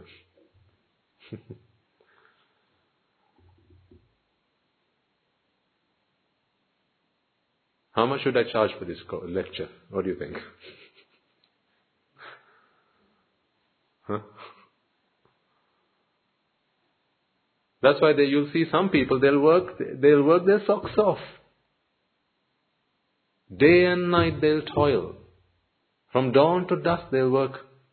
But they have nothing to themselves. Nothing to their name. All they'll be left with is exhausted, tired, frail, and weakened by the labor of their own, you know, of, of, of themselves, by their labor. Sweat, blood, and tears is all they'll have to talk about. So they'll wonder, how come I work harder than you, but I don't get anything? You don't work half as much as I do. How come you've got everything? Because they don't see that they were knocking on a door, at a door without anyone behind it. They didn't put that guy there to open it when they were ready to knock. That's why. They don't tell you this story because they don't know how that happens. They won't teach you that at school. You know, they'll say knock and the door shall open, but they don't tell you who that, you have to put that guy in the other, on the other side first, because they don't know how that works. Because in economy they don't teach you that.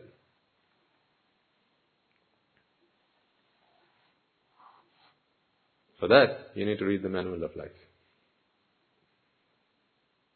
So, whatever you want, folks, just give it. And then one day when you'll need it, all you have to do is,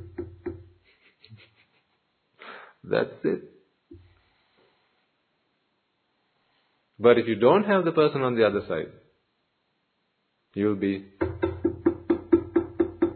hello, hello, someone there, hello, please, hello, hello, help.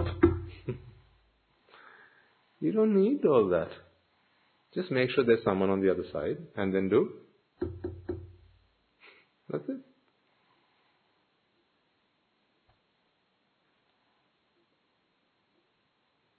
Don't you know some of your friends maybe Hmm? They want to attain Nibbana. Hmm? They'll go, they'll book on a, they'll book a flight and they'll get on a plane and they'll go to Dambadiva that. You walk here.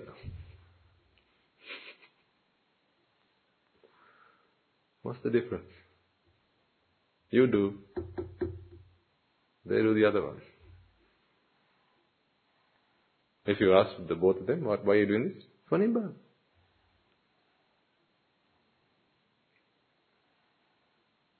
What you reap is what you sow. That is why Guru Tero always says, you know. That's why he's always going on about merits. He's always going on about, you know, give, give, give, whatever you have, give. If you're the poorest man alive, you know, give half of every grain of rice you get to eat. Give half away.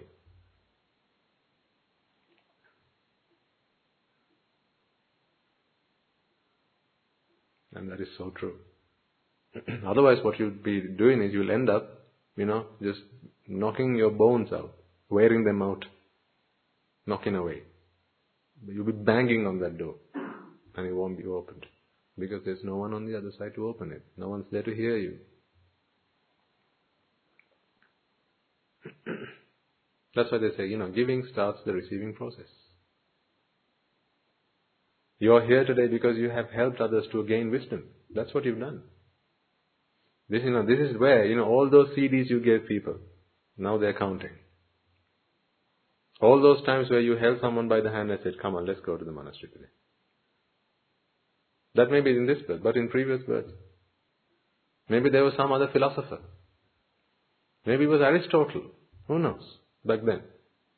But instead of going on all by yourself, you took a friend with you. I say, come on, man, you know, there's this guy, he's, you know, he, he says, he, he says he's got something he wants to say. I mean, I think he's got a, he's got a point. Let's go and talk to him. Let's go and listen to him. Let's see what he has to say. You, you pulled them by the hand, you took them with you. And every time you did that, you released that force into the universe. You did it then in the name of happiness. You said, you know, I'm going there to find something, you know, the, the, the answer to the riddle of life. And one day, you know, I'll find it. Now that's coming back.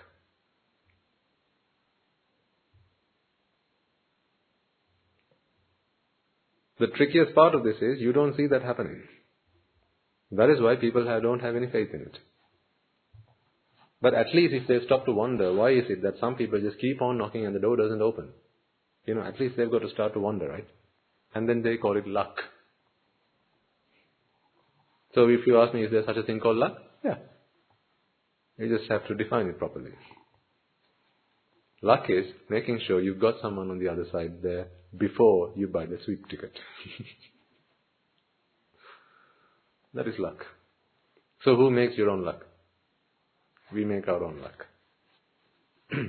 I don't like to think that there's another power somewhere, you know, another force somewhere that has to take responsibility for my actions or has to make life good for me.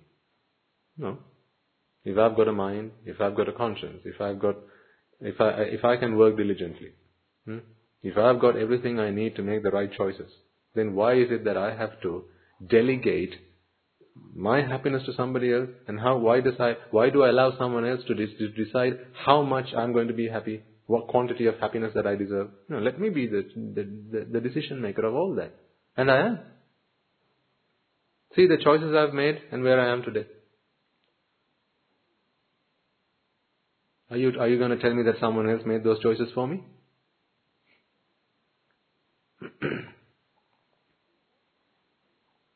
I often tell our Swami Maharaj, you know, and the fact that I can't imagine what I've done to have the best teacher in this world. hmm? You come here once a week to listen to Guru Hamra.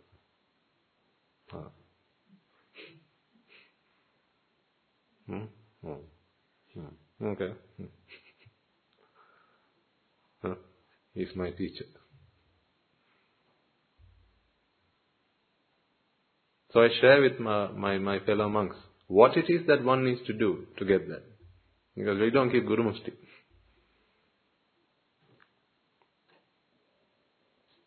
It is me sharing with others how you can get yourself a good teacher that got me him in the first place. Therefore, you can count on me to share with you openly and honestly everything that one needs to do to get themselves a good teacher because that is what I have done better than anything else in all of samsara. That is the proof I have. I've always been able to help other people, guide other people towards a good teacher. Look what has, look where that got me. Look where that got me. It's not the Dhamma. Because the Dhamma is the same Dhamma everyone gets. But it's taking someone to the good teacher, to the rightful teacher, to the right person, to the right teacher. Taking the sick man to the right doctor. You know, that, that, that process, that journey of inviting someone, inspiring someone, guiding someone, taking them by their hand and walking them if they are not prepared to walk all by, all by themselves. That action, that generates a lot of power. And it is that power that today I'm enjoying. Because it's always what you give that you get. Whatever you give, you get. So, study me and see what I've got. Then you'll see what I've given. That's why I have a cough today. Because that's what I've given. If I have a headache, that's what I've given. if I have a backache, that's what I've given. How did the Buddha get a headache? Hmm? He tells the story. How did he have a backache? He tells the story. How was it that when he was thirsty, he couldn't find something to drink? He tells the story. Ananda, in one occasion in my, one of my previous verse, I had done this. That is why I did not deserve that sweet cake that the lady offered me. I hadn't given it, so I was not due to result.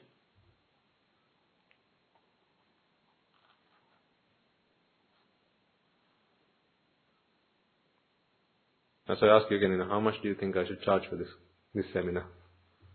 Priceless, isn't it? Thank you for coming. Thanks to you, I got to hear me say these things. As this is neither you nor I doing this. This is, this is, this is energy. This is merit. This is vipaka. Therefore, I don't take credit for it. If I am to take credit for it, then I am illusioned. I am deluded. There's a vipaka of energy, and and a, a deluded mind thinks that I am that vipaka energy. Now, how deluded must that be? That is ignorance. Hmm? So it's not your merit either. It's just merit. Shortcomings in wisdom makes, makes someone feel that this is my merit. That is when they take things for granted. Because if something's mine, then it's mine, right? So I take it for granted. But when something's not mine, it's there. It's there for a reason. Not because it's mine, it's there for a reason. You know, this pen doesn't write because it's mine. This pen writes because there's ink in it and the nib works. It's not dried up. That's why it writes. Not because it's mine. So, if you have possession of this, now you can write with it. Similarly, if there is merit, now that merit will bring you comforts in life. Not because it's your pen, therefore not because it's your merits. That in itself is the understanding that brings you from pin to kusal. So, whilst you enjoy, you know, whatever merits bring you, at the same time, contemplate on the truth behind that as well. And the same goes for demerit.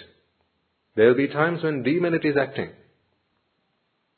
You know, all those backaches and headaches and leg aches and these aches and toothaches and all those aches.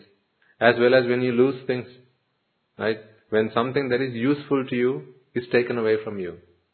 Reflect on the fact that oh, that is demerit. Not my demerit, demerit. You can make it yours if you want. Isn't it? When those robbers, right, when uh, they, they came and beat up uh, Mugalan Maharatan Mahansa, hmm? was that merit or demerit? Demerit. Was it his? No. That was not his. If the body was not his, then how is the beat in the body his? Hmm?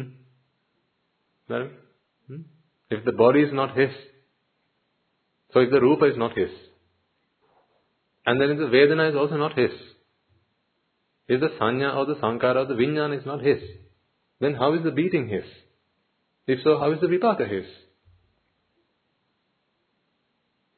But had he not been an arahant, he would not have had that comprehension.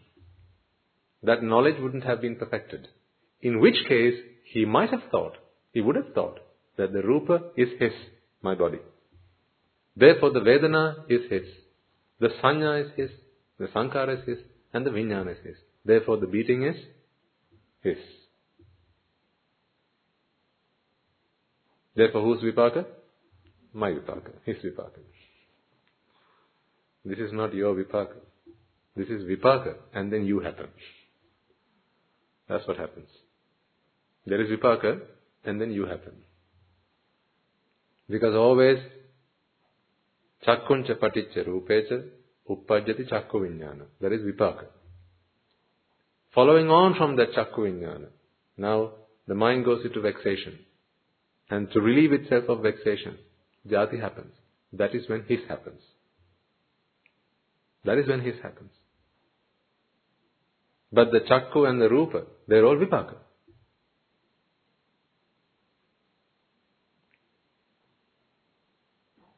Isn't it? Chakkuncha paticca rupeja uppaja chakku. So the eye comes first as vipaka. The rupa comes as vipaka. Their contact happens as vipaka. And out of contact, the thought arises due to vipaka. And the, the purpose of this thought is to mind that object. What object? The sight object. Minding your own business. That's what the mind does. So as soon as the rupa comes, now the mind process is ready to analyze it, to interpret it. So, receive, register, recognize, respond, perceive. This is what's going on. This is all vipaka driven. So that happens. And then after that happens, something else also happens which didn't happen for Mughal Maharajan. That is, you happen.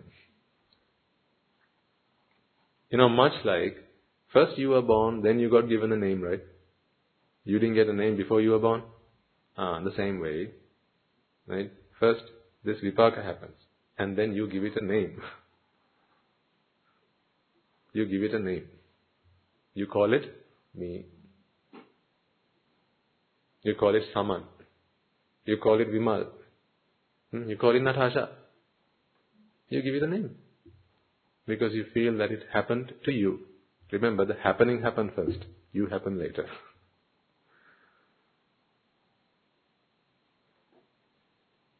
You happen later. The right process happens first, and the corrupted process, the corruption of that process happens later. What comes first, the software or the virus? Software comes first, virus comes later. What came first, lungs or pneumonia? the lungs come first, pneumonia comes later. That's always the right thing comes first, the wrong thing comes later. That's how always it works, how it always works.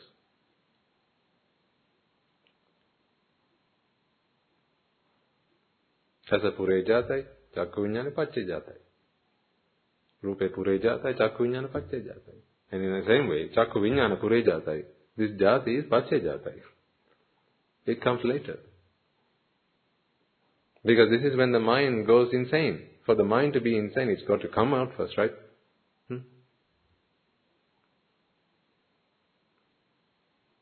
So first events happen, then you happen so really what you are, you are all reporters of things that have happened to you. you although you, you know, we have this uh, present continuous tense, that's a lie. You can only really speak in past tense. so I am seeing is nonsense. I saw. The moment you say I, you can only complete that sentence with the past tense. You can't say I am seeing. No, no, that, that's not how it happened. Yes, seeing is fine. But if you say I, now you have to say so. Because the seeing happened first. I came later. So if I came later, then I saw Not I'm seeing. Now, I'm- trying to put it in various and numerous ways to help you figure this out. So I, I recognize this. Understand this is what's going on. So ne- never therefore fall for this fall for this lie. You will feel a self, yes, but always be conscious and aware that this self is simply a hallucination. This is this is this is the mind gone insane, the mind gone weary. This is what's going on. So conscious of that, now you recognize that this is not sukha but dukkha. That very identity, that very recognition is what steps you from Ayoniso Manasikara to Yoniso Manasikara. Because when you're in Ayoniso Manasikara, you think that I am, yes, I am. What's the problem? I am. But when you begin to understand that, no, no, no, no, no, not I am. There's a process. And that makes this mind feel that there's an I. Now that thinking itself, that thinking pattern itself kicks you into conscience. This is Yoniso Manasikara. So then, whatever you feel as an I, the things that, the emotions that you go through as an I, the sorrows and the grief and the fear that you feel as an I, you know these are simply production, creations of the mind. It's not real. Fear is not something that really exists. It's a nightmare. Wake up.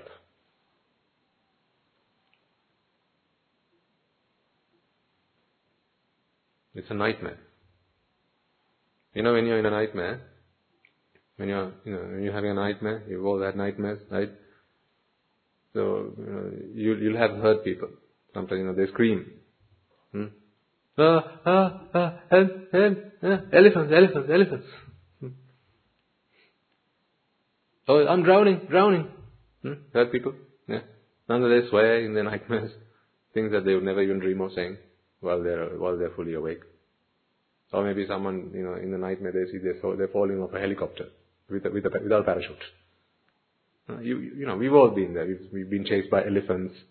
Uh, we've been chased by uh, a man wielding a weapon uh, or a gun. Right? Maybe ISIS. when those stories are, are there, right? Or when there's a tsunami or whatever, you know, then you you dream that you know it's happening to you, or maybe the the roof of your house is is collapsing. These are things that you have in your nightmares. Right? Just think about it. I'm going to leave you with this for today. Okay? Think about this and come back next week with, with what you have thought about it. This is a good exercise. When you're having these nightmares, I told you today was going to be a good day, right? When you have these nightmares, you scream out loud, right?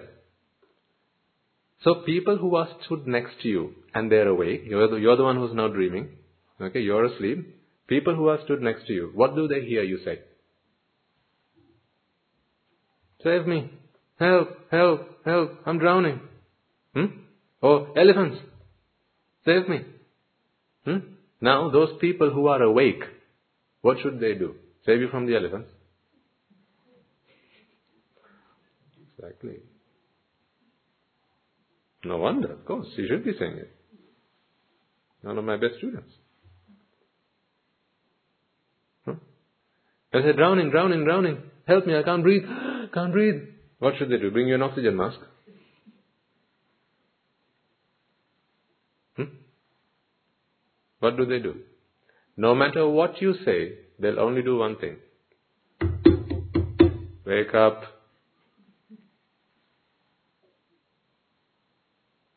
Yes? You scream out of fear. What do they say? Wake up. You're crying with grief. What do they say? Wake up. Maybe you're having a sensual dream. And you're saying things that you would never say in, in, in public, in the presence of other people. Huh? You're asking for someone. You want them to be with you. Hmm? So there's a person stood next to you. He's awake. What does he say? Hey, wake up. So no matter what you say, what will they always say? Wake up. What do you hear me say? Wake up. I will never give you what you ask for. If what you're asking, you're asking while you're in your nightmare. Because that is not what you need. You're asking me to save you from elephants chasing you. I'm not going to do that. I'm going to say, wake up. You're asking me to save you from drowning. I'm not going to do that. I'm going to say, wake up. You come and tell me I feel these sensual thoughts and it's burning me. It's, I'm dying from it. Oh my God. I can't, I can't walk on the road. I can't be at home. When I switch on the internet, you know, all these things, they just com- completely consume me. So I'm in answer, what do I do? How do I control my internet usage? What do I say? Wake up.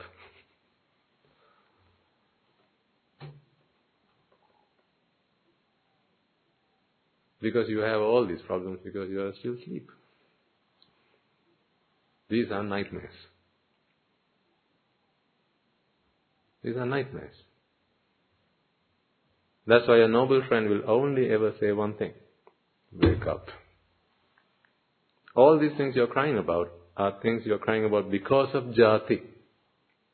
You're crying about jara, you're crying about marana, you're crying about shoka, you're crying about parideva, you're crying about dukkha, you're crying about domanassa. Hmm? About lamentation and discontentment and suffering and grief and annoyances and frustrations. Huh? These are the things you're crying about. But when you come to us, all we say is, no, no, forget the grief. Fear, leave it. Sorrow, grandmother died, ah, leave it. Mother sick, leave it, man. Hmm? Addicted to porn, leave it. Drugs, TV, Wake up, yaar. Wake up. Anicca, dukkha, anatta. That is the wake up call. Once you are woken up, all those nightmares disappear like that.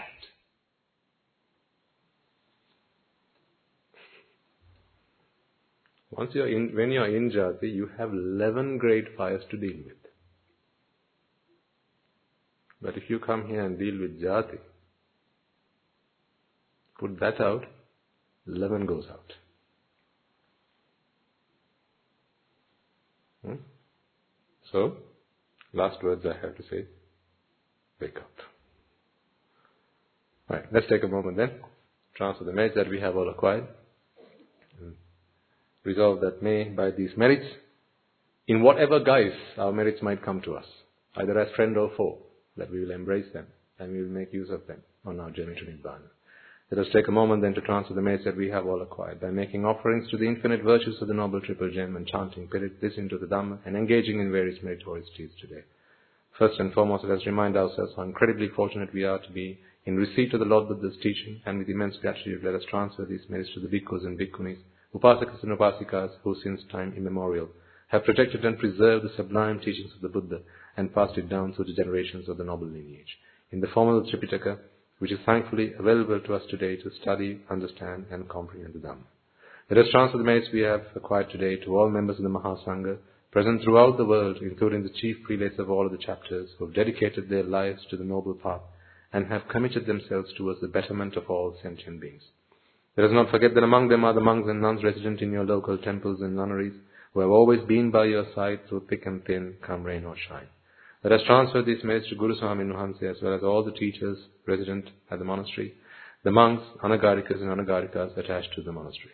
Let us take a moment to transfer these merits and express our gratitude to those who make great efforts to disseminate the teachings of the Buddha, and be that by transliterating these sermons, sharing them out with others, or inviting others to join them. And may, to the power of these merits, if any of them have been born in the woeful plane, they redeem themselves and be born in the blissful plane. May, to the power of these merits, they abstain from the unmeritorious deeds fulfill the meritorious deeds, fulfill the noble eightfold path, and may they all attain the supreme bliss of Nibbana. Sadhu, sadhu, sadhu. Let us take a moment to transfer merits we have acquired to our devotees, friends of the monastery, who for the sake of merits continue to sustain the Mahasangha.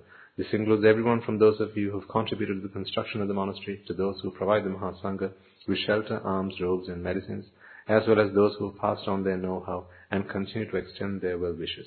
May, through the power of these merits, they abstain from the unmeritorious deeds, fulfill the meritorious deeds, fulfill the noble eightfold path, and may they all attain the supreme bliss of Nibbana. Sadhu, sadhu, sadhu.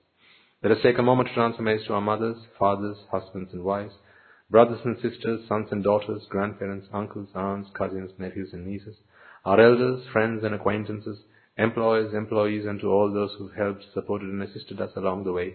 And by the power of these merits, may they be healed of any physical and mental ailments and overcome any obstacles to their spiritual progress. May they abstain from the unmeritorious deeds, fulfill the meritorious deeds, fulfill the noble eightfold path, and may they all attain the supreme bliss of Nibbana. Sadhu, sadhu, sadhu. Let us take a moment to transmit to the Devas and Brahmas, spirits and demons, primarily the Sakadeva, as well as all the numerous gods and deities who are committed to protect and fulfill the Sambuddhasasana. Let us transmit this to our guardian deities who keep a watchful eye over us and keep us out of harm's way. May through the power of these merits they prosper in divine power and wisdom. May they abstain from the unmeritorious deeds, fulfill the meritorious deeds, fulfill the noble eightfold path, and attain the supreme bliss of Nibbana. Sadhu, sadhu, sadhu.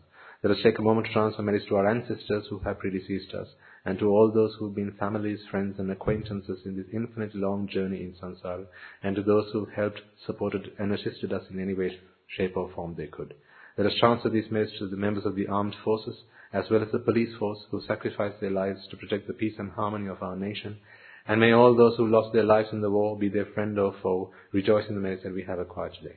Let us transfer merits to all those who lost their lives in natural calamities such as tsunamis, earthquakes, landslides, pandemics, forest fires, blizzards, and so on, reminding ourselves that among them will be those who have been friends and family to us in this long journey in samsara. Let us take a moment to transfer merits to them, and may by the power of these merits, if any of them have been born in the woeful plains, redeem themselves and be born in the blissful plane. May they abstain from the unmeritorious deeds, fulfill the meritorious deeds, fulfill the noble eightfold path, and may they all attain the supreme bliss of Nibbana. Sadhu, sadhu, sadhu.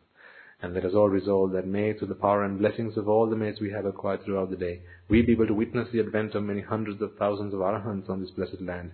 And finally, may, through the power of all the merits we have acquired throughout the day, you and I, and everyone who's helped make this program a success, become an Arahatan Mahanse, an Arahat Theranin Mahanse, in this very life itself, and in the era of the Gautama Supreme Buddha itself. Sad, sad, sad. May the blessings of the Noble Triple Gem be with you all.